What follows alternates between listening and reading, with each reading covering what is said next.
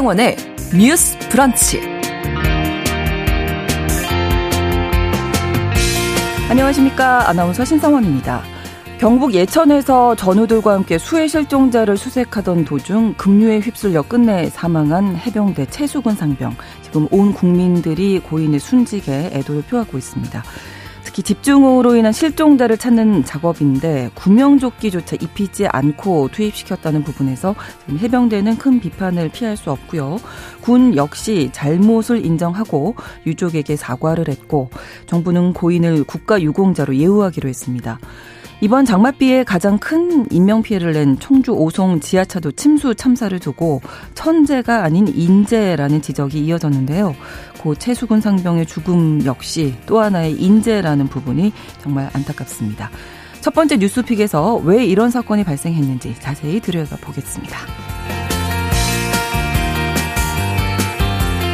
오늘 브런치 초대석에서는 영화 베를린, 베테랑, 엑시트 등 여러 히트작을 내놓은 영화사 외유내강의 강혜정 대표 모셨습니다. 강혜정 대표는 우리 영화계를 이끌고 있는 대표적인 여성 영화인이기도 한데요.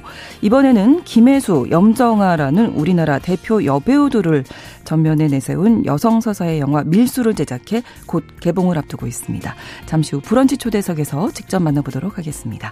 7월 21일 금요일 신성원의 뉴스 브런치 문을 열겠습니다.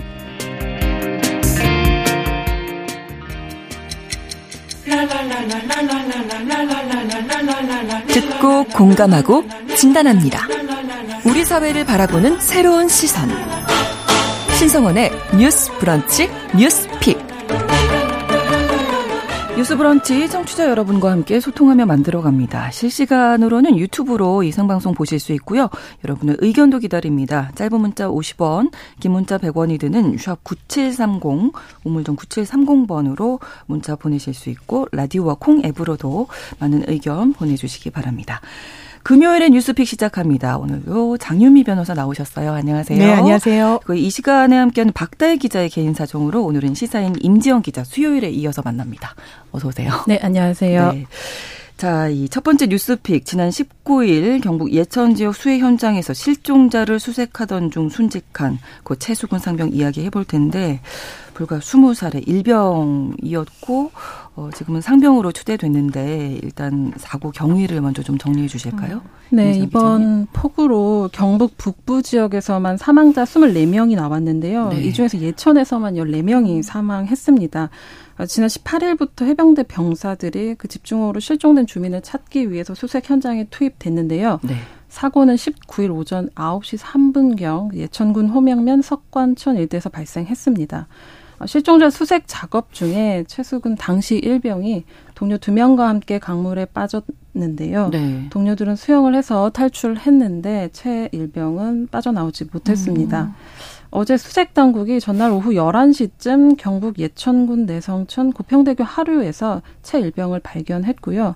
어, 경위를 보면 드론으로 야간 수색을 하다가 붉은색 옷을 입은 체일병을 포착해서 대원들이 네. 인양을 했습니다. 실종 네. 14시간 만에 심정지 상태로 발견이 된 겁니다. 어, 이날 오전 0시 45분쯤 해병기 헬기로 이제 해군 포항병원으로 옮겨졌지만 네. 사망 판정을 최종적으로 받았습니다. 음. 지금 가장 논란이 되고 있는 부분이 이제 구명조끼를 입히지 않고 수색 작업을 진행한 건데 네. 급류에 떠내려간 실종자를 찾는 음. 작업이었잖아요. 그렇죠. 일단 비가 너무나 많이 왔고 그런데 구명조끼를 입히지 않았다. 그러니까 유족분들도 아버지께서 지금 소방 공무원이시라고 네. 하는데 물었다는 거 아닙니까? 우리 그렇죠. 아이가 구명조끼를 입고 있었냐? 그게 음. 그렇게 비용이 많이 드는 게 음. 아닙니다. 그 사고 현장을 보면 그렇습니다. 이제 역할을 분담해가지고 네. 이 강변에서 보트를 타고 또이 네. 수색을 하는 대원들은 구명조끼를 입고 있었어요. 음. 그런데 그 인근에서 인간띠를 만들어서 사실상 이 수색을 하던 분들은 물 인근이었는데도 전혀 구명복 조끼나 다른 안전 장치를 하고 있지 않았습니다. 네. 소방 당국이 그렇게 하지 말라라고 군 당국에 이야기를 했다는 보도도 음. 지금 있어요. 왜냐하면 어. 위험하니까요. 그렇죠. 아주 전문적으로 훈련받은 소방 공무원분들은요, 유사한 업무를 하실 때 인간 띠는 당연히 이건 안전을 담보해 주는 조치가 아니고요. 그렇죠. 네. 이 로프로 이 음. 몸과 몸을 묶고 네. 휩쓸려 가지 않도록 왜냐면 어떤 상황이 이 발생할지를 정말 알 수가 없거든요. 그렇죠. 예. 이 인근에 사시는 분들도 이렇게 얘기를 하십니다. 이 내성천이요. 네. 그냥 강이 아니라 모래강이라는 거예요. 아, 그래서 인근에서 있으면 푹푹 꺼진다는 거죠. 어. 그래서 위험하다 위험하다 계속 얘기를 하면서 네. 좀 불안한 시선으로 바라보고 있는데 음. 아니 역시나 막 누군가가 달려오더니 119에 빨리 신고 좀 해달라 네. 이랬다는 거예요. 그래서 세 명이 물에 빠졌고 두 명은 수영으로 나왔지만 이제 사망 사고가 발생한 거 아니겠습니까? 그렇죠. 기본적으로 해병대원들은요 음. 전투 부대입니다. 네. 안전을 수습하는데 전문성이 있다고 보기 어려워요. 음. 여기에 투입된 병사들도 포병 대대 소속이었다고 합니다. 네. 이렇게 대민 업무를 하는 필요성은 있겠지만 안전을 전혀 담보하지 못한 채 재현장에 음. 내보내는 게 과연 맞느냐라는 근본적인 음. 물음표부터 생기는 사안인 것 같습니다. 그리고 그 같은 일을 했던 육군 특전사는 발목까지 찬 물에도 그렇죠. 구명조끼를 입고 근데 그렇습니다. 해군은 그렇지 못했다. 그렇죠. 이게 비교가 되잖아요. 네, 왜냐하면 저도 이 영상을 봤는데요. 오송 지하차도 이제 물이 다 빠진 이후에 특전사들이 육군 특전사들이 음. 투입이 됩니다. 네, 네. 왜냐하면 사고 현장을 또 수습해야 그렇죠. 되고 하니까요. 그런데 정말 일렬로 구명조끼를 입고 음. 그때 물이 어느 정도 차 있느냐? 발목에 찰랑찰랑 거리는 음. 정도예요. 그래서 차지 말아야 되는 게 아니라 그럼에도 불구하고 그렇죠. 구명조끼는 장착을 해야 음. 된다라는 겁니다. 그게 가장 매뉴얼이에요. 해병대 매뉴얼이 있다라고 얘기하고 있지만 지금 공개하고 있지는 않습니다. 그래서 이제 어제 해병대도 구명조끼 구명조끼를 입히지 않은 책임을 인정을 하기는 했는데 아, 이 부모님이 음. 또 어렵게 얻은 아들이라고 또 기사가 나오던데 아, 그렇죠. 좀 네. 얼마나 황망하시겠습니까? 유족 인터뷰들 조금 나오고 어. 있는데요. 네. 지난 네. 3월 말에 해병대에 입대해가지고 최상병이 네. 아직 100일 휴가도 가지 못한 신병이었다고 해요. 아. 네, 그리고 이제 여러 어려움 끝에 뭐 시험관 시술 얘기도 나오는데 10년 만에 얻은 유일한 자식이다. 그런데도 소방관 아버지 말씀해 주셨는데 강하게 커야 한다면서 아들도 해병대 입대를 아, 보내셨군요. 네네, 아, 네. 아들도 아버지도 원해서 해병대 입대를 했던 거죠. 그리고 무엇보다 조금 안타까운 것이 사고 전날 아버지하고 통화를 했다고 음. 해요. 최상병이. 그래서 실종자 수색대원으로 간다 이렇게 말을 하니까 아버지도 조심히 잘 다녀와라 이렇게 대화한 게 마지막이었다고 합니다. 이게 마지막이 될 줄 모르셨겠죠. 또 그렇죠. 네, 다른 친척은 말씀하신 대로 구명조끼도 입히지 않고 수색 작업 시키는 게 맞냐고 말이 되냐고 음. 목소리 높였고요. 최일병 부모님은 중, 주, 중대장님한테 중대장한테 구명조끼만 입혔어도 살았을 텐데 이렇게 네. 말하면서 통곡하기도 했다고 합니다. 생각할수록 너무나 안타까운. 어, 너무 네. 안타까워서요. 네. 그러니까 모든 아이들, 모든 장병들이 한 가정의 귀중한 자녀겠지만 이 사망한 최수군 원래는 상병 이게 추서돼서 상병이지 네. 정말 백일 휴가도 못간 네, 네, 군사 군인 아니겠습니까? 시험관을 열번 해서 아든 외동아들이고 장손이고 굉장히 좀그 음. 집안에서 소중한 아이였던 거죠. 자녀였던 건데 네. 제가 이제 이 빈소의 모습을 봤는데 어머니는 오열하시는 걸 뭐 말할 것도 없고요. 네. 이웃 주민분들도 아, 너희 엄마 어떻게 살라고 이렇게 먼저 음. 갔냐라고 엄청 이제 우시더라고요. 네. 아니, 국가가 이렇게 정말 젊은 청년들에게 가장 소중한 시기의 시간을 음. 국가를 위해서 헌신하라고 한 거 아닙니까? 그렇다면 최소한의 안정책과 그렇죠. 거기에 대한 보상 대가는 해줘야 되는 거 아니겠습니까? 처음엔 네. 뭐 월급을 얼마나 올려주겠다 이런 좀 음. 차원뿐만 아니라 정말 위험한 상황에 더는 노출되지 않도록 하는 좀 재발 방지책이 이번엔 반드시 마련됐으면 좋겠습니다. 그렇습니다. 이 내성천이 뭐 모래강이라고 이제 부근에 사시는 분들은 다 아셨다고 하지만 아, 네. 뭐 모래강이 아니어도 일단 비가 그렇죠. 많이 오고 네. 그래서 급류에 휩쓸린 실종자를 찾는 작업이었기 때문에 네. 안전장치는 꼭 필요했다. 실제로 그리고 현장에서 이제 가슴까지 물이 찬다 이런 네. 얘기들을 수색하신 음. 분들이 하기도 했거든요. 근데 네. 그런 게 전달이 됐는데 사실 수습되지 않았던 면이 있죠. 그렇습니다. 국가 유광조로 분용소가 마련이 된 거죠. 연결식이 내일 오전이네요. 네. 네. 포항 해병대 1사단에 차려졌고요. 네. 아, 강당에 차려진 분향소에 이제 유가족들과 동료 해병대 장병들 발길이 이어졌습니다. 또 정부는 그 최수근 상병을 국가 유공자로 예우하겠다고 밝혔습니다. 윤 대통령, 윤석열 대통령도 순직과 관련해서 애도의 표현을 하게 하 기도 했습니다. 네. 해병대가 해당 사건 관련해서 수사를 한다고 밝혔고 음. 정부도 철저하게 조사하겠다라고 했는데 자 그러면 책임을 아. 누구에게 어떻게 물을 수? 그러니까 이게 있겠습니까? 누가 어떤 사유로 현장에 이 군인들을 내보내면서 안전장치를 제대로 취하지 않았는지에 음. 대한 조사가 일차적으로 이루어져야 되고요. 네. 보도에 나오는 것처럼 그렇다면 소방 전문가들이나 아니면 음. 안전과 관련해서 담당하시는 분들이 이렇게 구조 작업을 하는 건 위험하다라고 실제로 부대에 통보를 어느 선까지 했는지 그러면 네. 그걸 인지하고서라도 지금 이 작업을 강행한 건지. 건지. 만약에 인지하고 강행을 했다면요. 이건 업무상 과실치사상의 죄를 벗어나기는 어렵 겁니다. 네. 예견이 되는 상황이었다는 그렇죠. 거예요. 위험하다는 걸. 위험하다는 건 특히나 재난을 복구하는 상황에서는 사망이나 사고가 있을 거라는 걸 예측했다라는 겁니다. 이런 법적 평가를 받으면 거기에 대한 책임을 지우는 거거든요. 음. 업무상 과실치사상으로. 네. 그러면 이 부분에 대한 수사가 철두철미하게 이루어져야 될 것 같습니다. 네. 그리고 사실 우리가 이제 안전 매뉴얼 얘기를 참 많이 합니다. 재난이 발생할 때마다. 그리고 이런 일이 발생을 하면 가장 먼저 현장에 투입된 게 우리 군 장병들인데 긴급한 상황에 이 매뉴얼을 익히려면 그렇죠. 평소에 이게 훈련이 잘 돼야 맞습니다. 되는 거잖아요. 그렇죠. 그런데 기본적으로 전투병이에요. 이게 전쟁에 그렇죠. 대비하는 인력입니다. 네, 네. 안전과 관련해서는 전문성을 함양하기가 상당히 어려워요. 실제로. 음. 그렇다면 어느 선까지 대민 업무를 할 것인지 네. 복구하고 이제 매몰된 곳을 다 이제 치우고 하는 건 음. 당연히 할 수 있겠지만 네. 이렇게 위험한 상황에 급류에 휩쓸려 갈 상황에 군인들을 노출하는 게 과연 맞느냐라는 음. 근본적인 의문점도 제기됩니다. 네, 좀 평소에 숙지하고 훈련하고 긴급한 상황에는 정신이 없으니까 뭐 그렇습니다. 뭐 따질 수가 없잖아요. 네. 그러니까 다동적으로 나오도록 이렇게 돼야 되는 건데 네. 이 매뉴얼 어떻게 보십니까? 근데 비 피해 같은 거나 이제 어, 비 피해를 비롯해서 눈 오거나 이렇게 네, 돼도 네. 일단 군인들 동원해서 맞아요. 이렇게 파, 그렇죠. 일종의 삽질을 네. 하게 시키기도 하고 뭐 이런데 네. 사실은 지금 안전 매뉴얼에 대해서 제대로 이렇게 얘기가 나오지 않고 있는 것이 그 현장에서 어떤 현장을 지휘하는 지휘관이 그 어떤 그 자의적으로 판단하거나 음. 이런 영역이 훨씬 더 많았던 것으로 보여지거든요. 음. 네. 이런 음. 것들도 좀 준비를 해야 될 것 같습니다. 그렇습니다.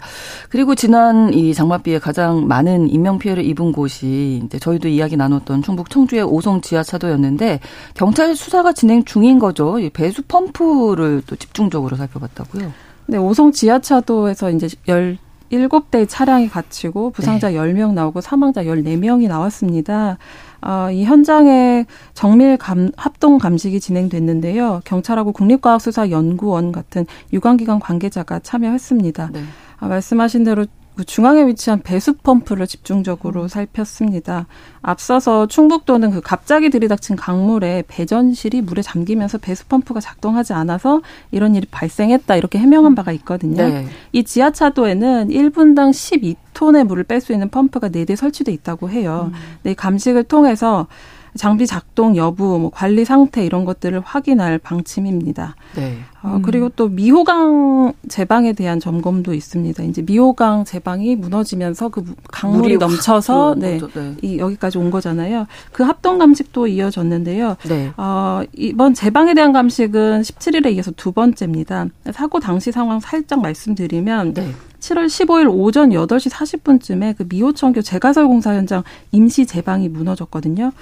그, 그 위치가 지하차도에서 직선거리로 약 600m입니다. 그런데 음. 2, 3분 만에 어, 6만 톤 정도의 하천수가 지하차도를 덮인, 덮은 거죠. 네. 네, 그래서 지하차도와 그 무너진 제방의 시공 상태가 어땠는지 확인하기 위해서 어, 네. 3차원 스캐너를 투입했다고 하는데요. 이걸 촬영해서 시설물을 입체적으로 재구성하고 음. 설계도 하고 비교해서 문제가 없는지 설계도대로 됐는지 음. 네. 네, 이런 걸 검토할 방침입니다. 네. 인재란 비판이 높잖아요. 그렇죠. 사고 원인을 좀 규명하려는 음. 방침입니다. 제가 조금 덧붙인다면요. 네네. 네. 이게 왜 의미가 있냐면 그러니까 초량 지하차도에서 네, 부산에서 3년 전에 많은 분들이 그때 음. 돌아가셨어요. 네. 이게 이제 이제 판결이 나오고 있는데 관련된 공무원들이 실형 선고받고 막 다 그랬습니다. 집행유예나 벌금형 여러 명이 이제 형사 처벌을 받았는데 네. 그때 대단히 이제 재판부도 중요하게 했던 게 통제 시스템이 있었다는 거예요. 네. 그런데 이 부분이 제대로 가동되지 않았던 부분을 굉장히 이 형사적인 책임을 지우는데 하나의 사유로 설시를 하거든요. 네. 이 말인 즉슨 이미 시스템적으로는 이 배수 펌프가 있어서 음. 이렇게 물이 들이닥치는 상황을 대비한 조치가 기술적으로 마련돼 있었다는 거예요. 그렇죠.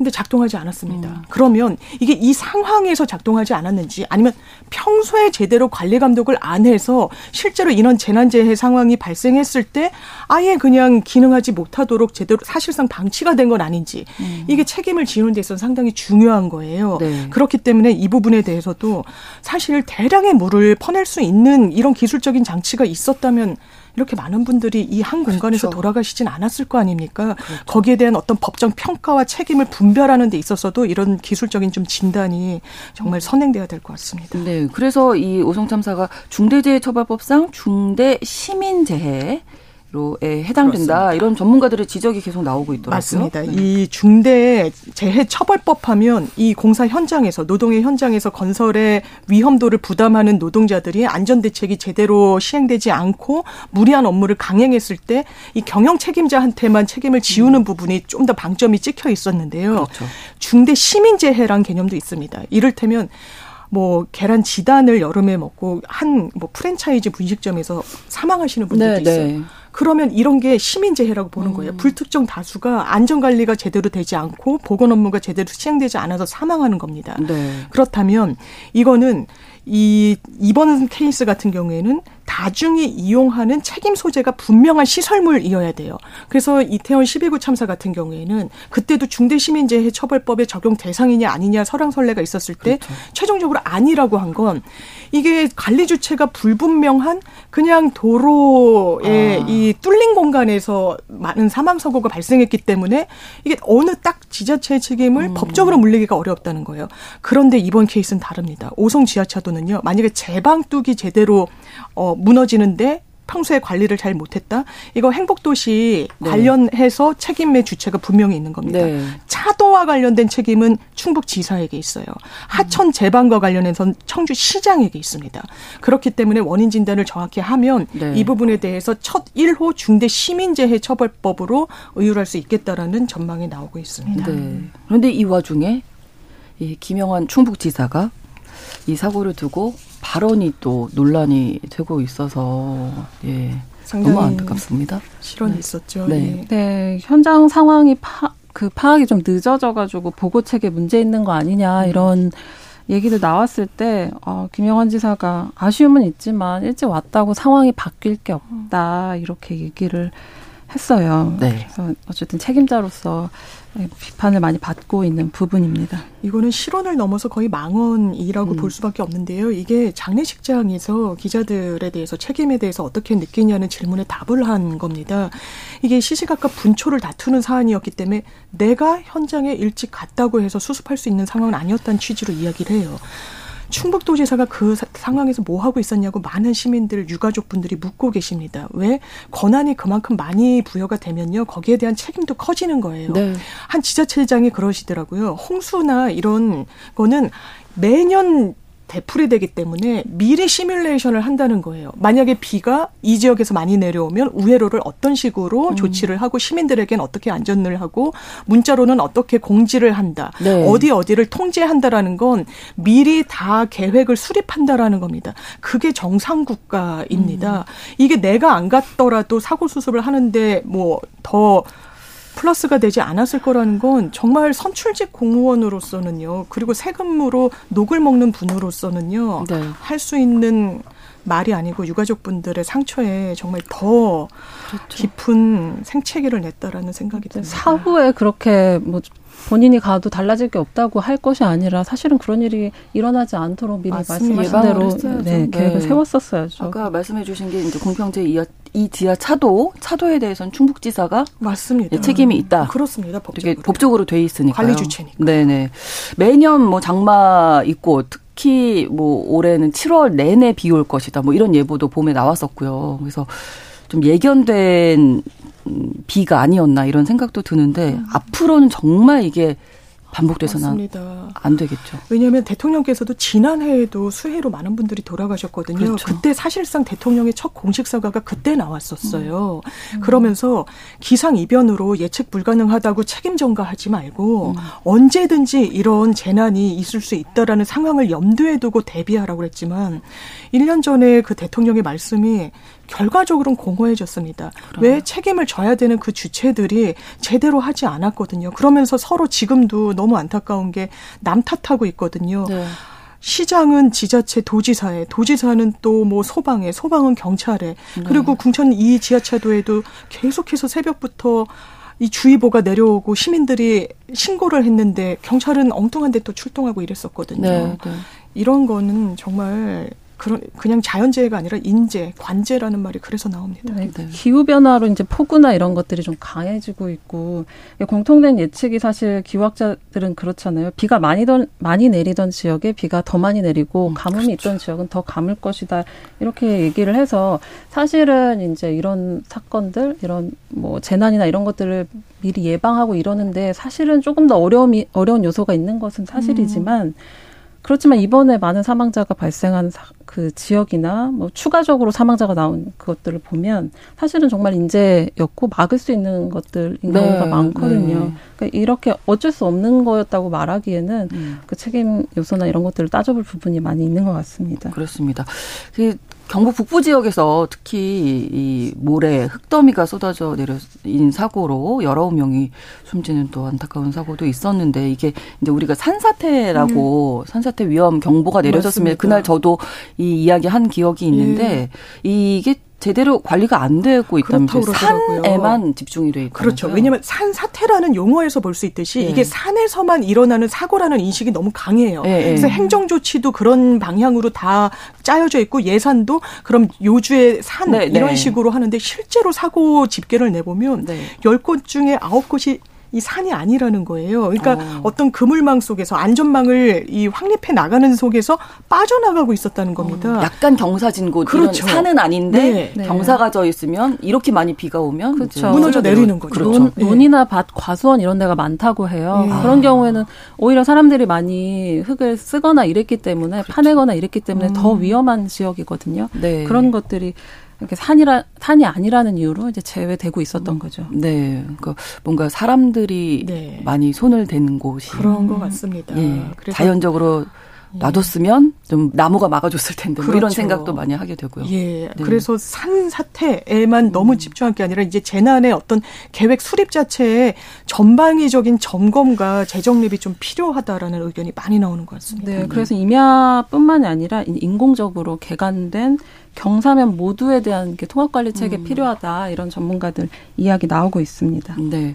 특히 이번 주말에도 보니까 비가 네. 온다는 소식이 있어서 관련 해서 뭐 또 정말 마음이 아픈 네. 게요. 지금 네.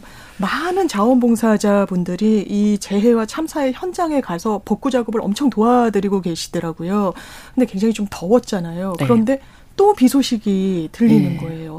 그렇다면 이게 또 허물어지겠구나. 우리의 노력과 음. 또 일상으로 복귀가 차근차근 이뤄지고 있는데 다시 한번 또 이게 휩쓸려가는 거 아닌가라는 우려를 네. 지금부터 하고 계셔서 이게 자연이란 건 정말 통제하기 어렵고 지금 기상 시스템으로도 72시간 이후의 예측은 그렇죠. 정확하게 못 한다고 하더라고요. 음. 음. 그렇다면 좀 장기적인 대책을 언제든지 있을 수 있다는 음. 걸좀 염두에 둬야지 이 부분을 책임을 누구에게 진다. 이게 사후적으로 정말 그렇죠. 돌아가신 분을 우대하고 추대하고 하는 게 유가족 분들의 마음에 얼마나 뭐 와닿겠습니까? 사전에 음. 이런 사고가 없게 하는 게 국가와 지자체의 책무가 아닐까 생각해 봅니다. 네, 임지영 기자님도. 네, 지금 3일 사이에 한 달치 비가 왔다는 얘기도 네, 있거든요. 네. 그러니까 이런 식의 어떤 기후 변화로 더 이런 현상이 좀 심해지고 있는데 그래서 어쨌든 국회에서 수해 방지 법안 추진하겠다고 하는데 네. 그러니까 기본적으로 하천 정비나 침수 방지 관련된 내용이겠죠. 네. 근데 이제 비가 그치고 또 폭염으로 넘어가고 하면 이게 되게 잊혀지기가 음. 쉬워서 이제 끝까지 그런 것들이 제대로 정비되는지 법안 마련되는지 좀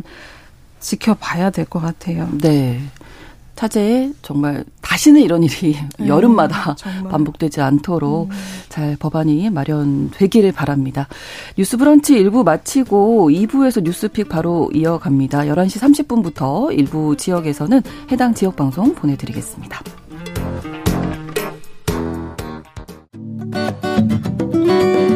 여러분은 지금 KBS 1라디오 신성원의 뉴스 브런치를 함께하고 계십니다.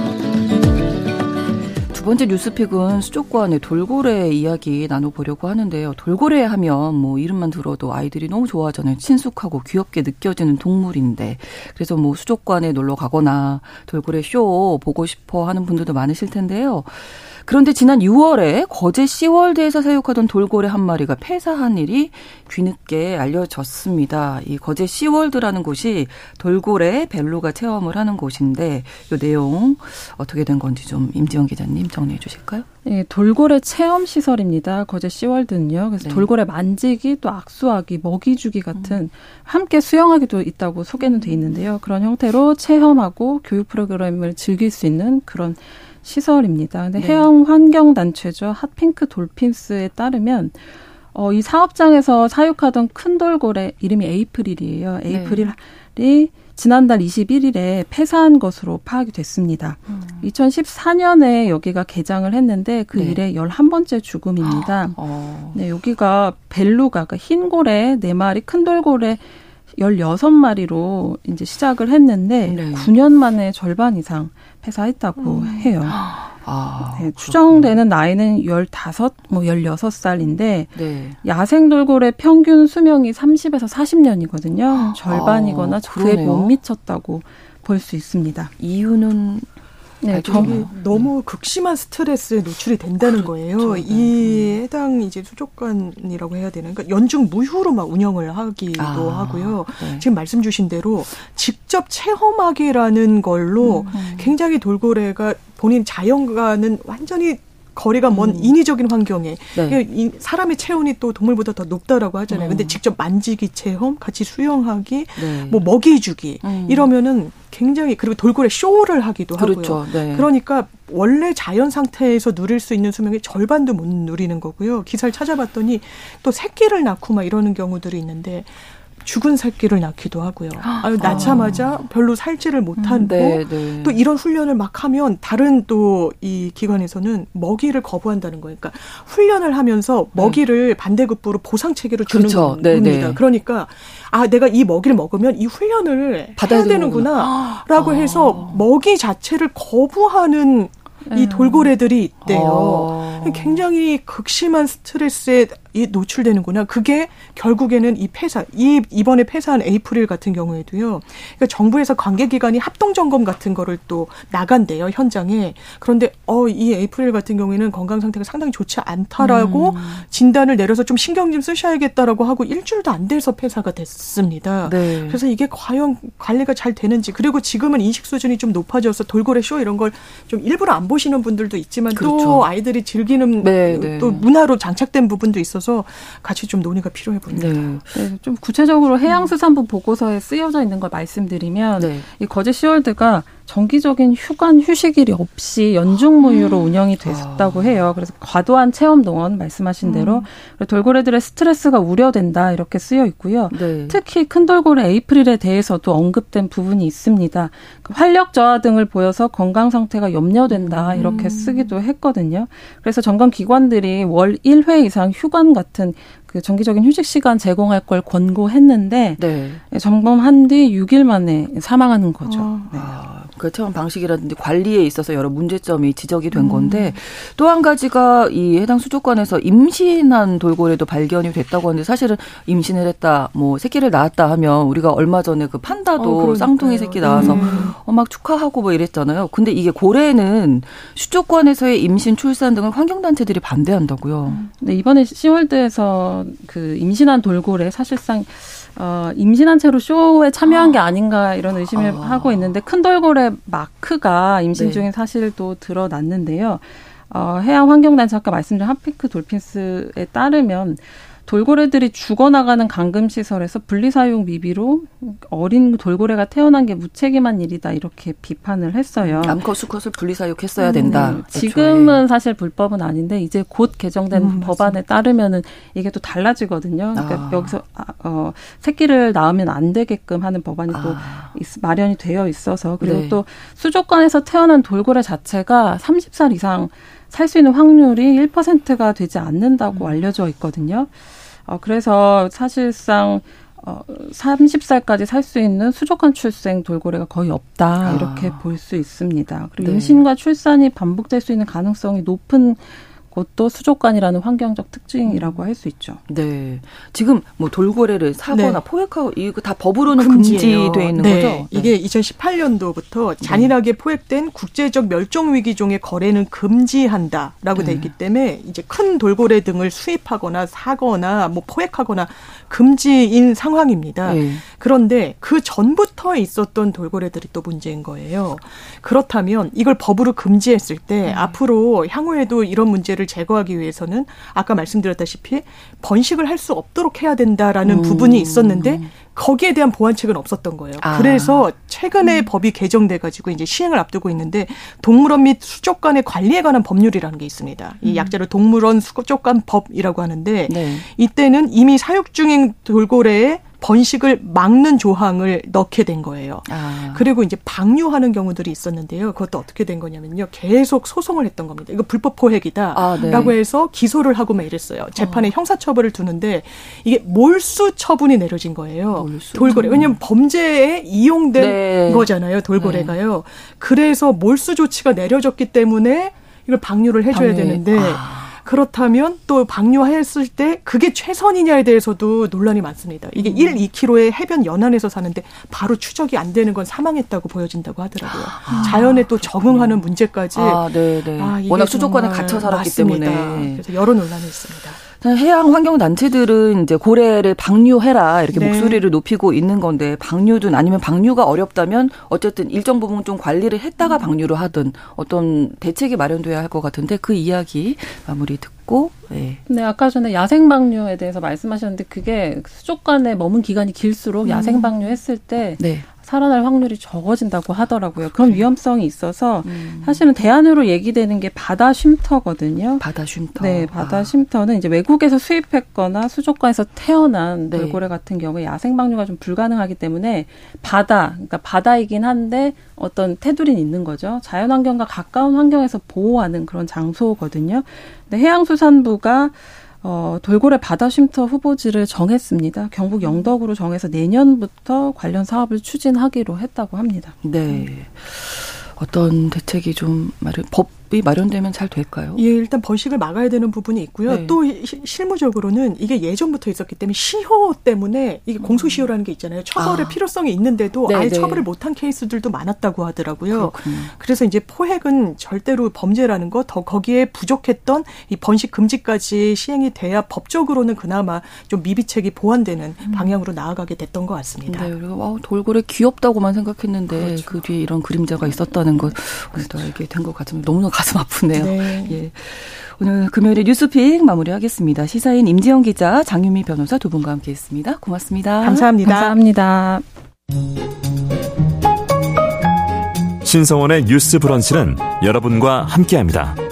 짧은 문자 50원, 긴 문자 100원이들은 샵 9730. 무료인 콩앱과 일라디오 유튜브를 통해 참여해주세요.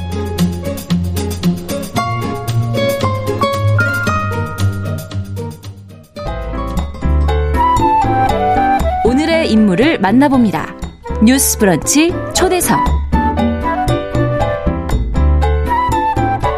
브런치 초대석입니다. 오늘은 앞서 말씀드린 대로 우리나라 영화계에서 여성 파워를 보여주고 계신 분이시죠. 외유내경의 강혜정 대표님 모셨습니다. 어서 오세요. 반갑습니다. 아, 안녕하세요. 네. 반갑습니다. 네. 지금 뭐 영화 개봉 밀수 네. 개봉 앞두고 한참 바쁘실 텐데 아, 이렇게 네. 바쁘 바쁘고 싶어요. 더 바쁘고 싶어요. 네, 네, 네. 시간 내주셔서 너무 감사드리고요. 아, 네, 감사합니다. 네. 최근에 시사회가 있었던 걸로 알고 있는데 네네. 네. 반응이 뭐 뜨겁더라고요. 아, 많은 분들이 좋아해 주셔서 저도 너무 네. 기쁩니다. 네. 딱 보셨을 때 어떠셨어요? 그 시사회 때 좀 긴장되지 않으세요? 어, 너무 긴장되죠. 네, 만드는 사람들이야 뭐 사실은 약간 자기 만족이라는 게 있는데 사실 네. 이걸 봐주시는 대중 관객분들이 어떻게 생각하실지는 늘 음. 사실 고민이거든요. 근데 네. 어 많이들 재미있게 봐주셔서 네. 저희가 말씀드리고 나누고자 했던 여러 가지 분들을 여러 가지 네. 것들을 좀 마음을 열고 받아들여 주셨구나. 음. 너무 감사하죠. 네. 네. 제작하는 입장에서는 그 예상했던 대로 영화가 나왔던가요? 어, 그렇죠. 왜냐하면 제작하는 과정에서 사실은 저희가 기획했을 때랑 제작 과정에서 너무나 네. 예기치 못한 상황들이 많았고요. 어. 이제 그게 저희가 가장 큰 거는 물이라는 것 자체에 대한 너무나 아니한 생각이 있던 거죠. 아, 예, 저희가 네, 사실은 네, 뭐물 네. 안이 어떻다, 물 안에서 촬영을 하는 게 어떻다에 대한 많은 음. 노하우가 없었기 때문에 아. 실제로 촬영을 들어가서 보니까 준비할 때랑 또 다르고 그렇군요. 또 배우분들이 들어가시려고 할 때 또 달라지고 해서 아. 참 많이 어려웠지만 네. 제일 기억에 남는 건 역시 사실은 한국 영화는 배우분들이 주는 에너지가 너무 너무 어마어마하고 네. 그 에너지 따라서 또 스탭들이 또 따라가고 그렇죠. 이 시너지가 네. 굉장히 훌륭했던 작품이라고 자부합니다. 네. 네. 영화 밀수를 지금 이제 잠깐 소개를 드리면 1970년대를 배경으로 김혜수, 염정아 두 배우가 해녀로 나오시는 분이 네, 그래서 네. 물 얘기를 하신 거고 해외에서 상자 속에 물건을 담아서 바다 바다에 던지면 이거 다 말씀드려도 돼요. 이렇게. 아, 네, 그럼요. 네, 네, 네. 해녀들이 건져내는 밀수에 대한 이야기를 네네. 담고 있는데 아, 물 안에서 촬영이 그럼 정말 많은 상당히 많았죠. 네, 네, 거의 대부분 거의 대부분 그러니까 물 밖과 물 네. 안이 사실 있는데 물 안에서 일어나는 것들이 사실 하, 한국 영화에서는 사실 보기 드문 장면이었기 네, 네. 때문에 네. 그것을 구현하기 위해서 감독님도 그리고 배우분들도 굉장히 많이 애를 쓰셨고 네.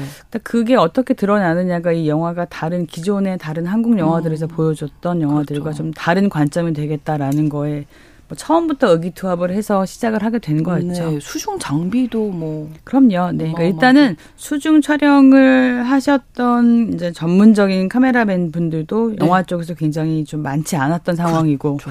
왜냐하면 그런 기획들이 많지 않았기 때문에 그리고 네. 무엇보다 수심을 이렇게 담보해서 찍을 만한 수조 세트가 없더라고 저희가 생각하는 것만큼 그래서 아. 겨우 이제 고향에 저희가 그 특수 촬영을 위한 세트가 있는 걸 발견을 하고 거기는 수심이 6미터였어요. 아, 네. 그러니까 저희가 사실 6미터 하면은 뭐아 6미터구나 하지만 실제로 6미터 하면 보통 뭐 건물 한 2, 3층 높이가 되거든요. 아. 그게 물 아니고 그 안까지 들어가야 돼요. 그럼요. 저희 배우들 그거 다 하신 거예요. 와. 그거가 사실은 세트를 찾고 와 좋다라고 갔는데 가서 보니까 너무 사실 아 이게 이게 좀 어마어마하구나 아, 무섭더라고요 좀. 정말. 네, 그러니까 저는 사실은 난 안 들어가니까 생각을 얼마나 했는지 몰라요. 근데 배우분들이 그거를 정말 음, 과감히 이렇게 네. 들어가실 때는 처음엔 저도 좀 약간 음. 눈물이 나더라고요. 오. 어. 찡하더라고요. 저게 어. 사실은 왜냐면 인간적인 두려움이 아무리 수영을 잘해도 생기잖아요. 그렇죠. 근데 그런 걸 다 이렇게 어느 순간 딱 내려놓고 나는 음. 이 작품에서 어떤 역할이야로 갈때 어, 배우 진짜 아무나 하는 게 아니구나라는 어, 거 제가 다시 한번 사실 많이 배웠어요. 이번 네. 영화 하면서 또, 그 또 다르게. 두 여성 배우가 이제 김혜수 씨, 염정아 네. 씨인데 김혜수 씨는 물 때문에 공황장애도. 있으셨다고 하고 네네. 염정아 씨는 수영을 못 하셨는데 이 6m 들어가신 거예요, 그러면? 아, 그러니까 대단한 거죠. 네. 그러니까 뭐 사실 저희가 훈련을 좀 받으셨겠네요, 그러면. 물론 사전에 훈련이 네. 좀 있긴 했고요. 근데 워낙 이제 김혜수 씨는 이게 보통 운동도 좋아하시고 네. 이제 되게 활동하는 거에 대해서 되게 많이 하셨다고 생각을 음. 했는데 어, 이제 영화에 대한 제안을 드리고, 네. 해녀야, 뭐 이런 얘기를 했더니, 시나리오 보시고 이런저런 얘기하고, 좋다, 하고 싶다. 근데 내가, 라고 하면서 약간 그 얘기를 하셔가지고, 음. 저는, 저 개인적으로는 공항의 느낌이 뭔지 잘 몰랐어요. 네. 그런데, 언제 그걸 느꼈냐면 이제 이제 감독님하고 이제 기획회의 굉장히 편하게 네. 아주 캐주얼한 회의를 하다가 이제 감독님이 어떤 영상 자료를 바닷속 자료를 보내 보여줬는데 네. 이렇게 딱 바닷속 장면을 유튜브에 있는 화면을 보는 순간 이렇게 자연스럽게 낯빛이 싹 바뀌더라고요. 본능적으로. 아. 저는 그래서 아. 뭐, 왜 그러지라고 했는데 아. 그때 딱 자기가 어 나 지금 조금 보자마자 어 조금 조금 힘들다. 어 약간 좀 힘들다라고 얘기를 하시면서 어. 그 순간 저희가 어떡하지라는 고민을 했죠. 왜냐면 네. 그렇죠. 이 배우들 아니면 다른 배우는 생각한 적이 없기 때문에. 아. 근데 음, 그때 혜수 씨가 했던 말 중에 굉장히 저는 충격적일 만큼 고마웠던 건 괜찮아 자기야 나 공항 이것도 어, 약 먹으면서라도 난 꼭 하고 싶어. 공황 장애를 이렇게 그 순간을 넘기는 약들이 좀 있었나 네, 봐요. 네, 네. 그래서 와 그때 좀 되게 어. 가슴이 진짜 어. 뻐근하더라고요. 네, 와, 이 네, 배우는 네, 이렇게까지 하려고 하는구나. 어.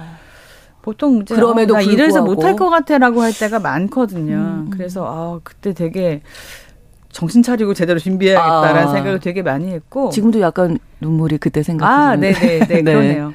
네. 그리고 정아 씨는 아무런 반응 없이 전 수영 못하지만 할 거예요.라고 아. 너무 괜찮아요. 언니도 어, 안녕 씨 오신 줄 알았어요. 아, 네, 그렇게 네. 해서 아, 어. 그두 배우가 그렇게 딱 어. 롤을 리딩을 하니까 그런 파이팅으로 사실 네. 그러면 뭐 아까 말씀드린 것처럼 어떤 그럼 다른 배우가 뭐다 네, 어떤 배우며 어떤 스탭들이 네. 사실은 이렇게 군소리를 하겠어요. 그럼요. 네, 사실 그때 사실 어떤 정점이 되는 역할에 있어서 배우분들의 저는 위대함이라고 하는 아, 거에 대해서 네. 감독도 그렇고 저도 그렇고 매일 수군댔어요. 우리라면 못해. 우리라면 안 해. 뭐 이런 얘기.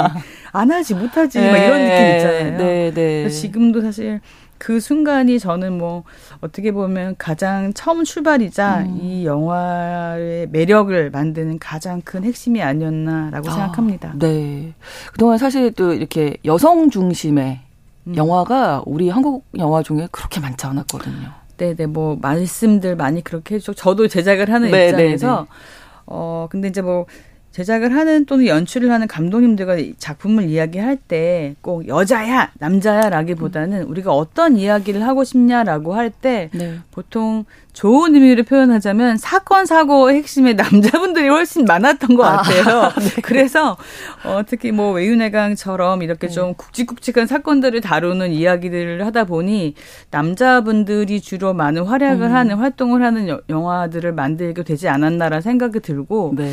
사실 이 이야기도 뭐 꼭 여성 서사라기보다는 해녀가 밀수에 휘말렸다라고 음. 하는 설정이 주는 매력이 있더라고요. 네. 근데 사실 저희가 해 남은 못 들어봤잖아요. 그렇죠. 그래서 이제 해녀라고 했을 때 당연히 이제 여배우들이 나올 거고 뭐 심지어는 저희가 어, 보통 해녀하면 지금은 이제 해녀 하시는 분들께서 뭐 간단히 장비도 입으시고 네. 고무수트도 입으시고 네, 하잖아요. 네. 근데 70년대라는 배경과 이걸 어떻게 어. 우러지게 할까 했을 때 우리 여배우분들이 또 한 번 대단한 건 보통 사실은 이렇게 어떤 룩으로 보여지느냐에 대해 굉장히 예민하잖아요. 그렇죠. 근데 네. 너무나 사실은 이렇게 그 해녀 복장들이 이런 복장이 어떨까요라고 했을 때 너무 좋다고 하셨어요. 어, 어. 그 시대를 너무 네. 딱 보여준다. 그 저도 사실 아니 그래도 여배우인데 네. 뭐, 그쵸? 네, 네, 네. 김혜수 씨고 염정아 네. 씨고 뭐, 뭐 드레스 입으시는 아, 분들이잖아요. 그분들은 여신들이잖아요. 영화제 여신들이고 뽑히는 분들이신데 그분들이 네. 괜찮아요라고 어. 하셨을 때 세다. 아, 이두 분은 타고 나셨네요. 그러면 연기를 아까, 위해서. 그쵸. 그리고 네.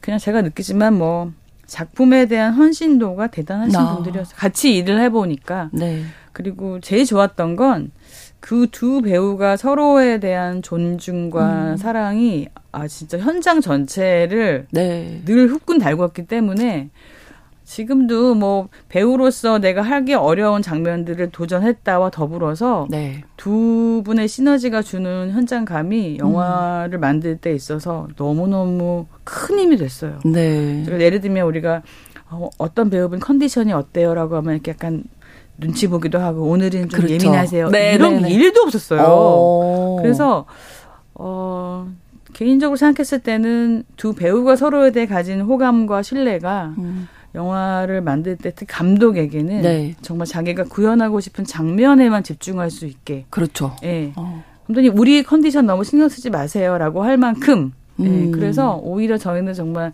안전, 네. 배우들의 안전에 대한 것만 그러네요. 신경 써도 되었을 아. 만큼 배려를 오히려 받은 게 많은 작품이었죠. 네. 네. 관객들도 아마 스크린에서 어, 네. 그런 시너지를 너무 느끼실 수 있을 것 같아요. 느끼시면 좋겠고요. 남성 배우는 조인성 씨가 네. 모가디슈에 이어서 네, 네. 유승환 감독님과 두 번째 하는데 네, 네.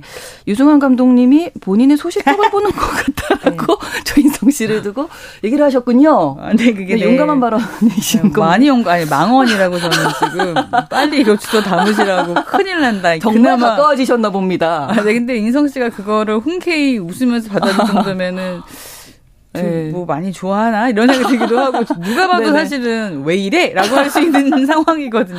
네네. 근데 아. 그것도 역시 이제 모가디슈 하면서 네. 이제 아프리카 오지에 저희가 3, 4개월 같이 있을 때 예를 들면 모가디슈를 하면서는 김윤석 배우님 그다음에 음. 조인성 배우님이 주는 사실 힘이 어마어마하게 전체 프로덕션에서 큰 버팀목이 된 것처럼. 네. 그리고 이번에는 또 두 배우님이 그래서 음.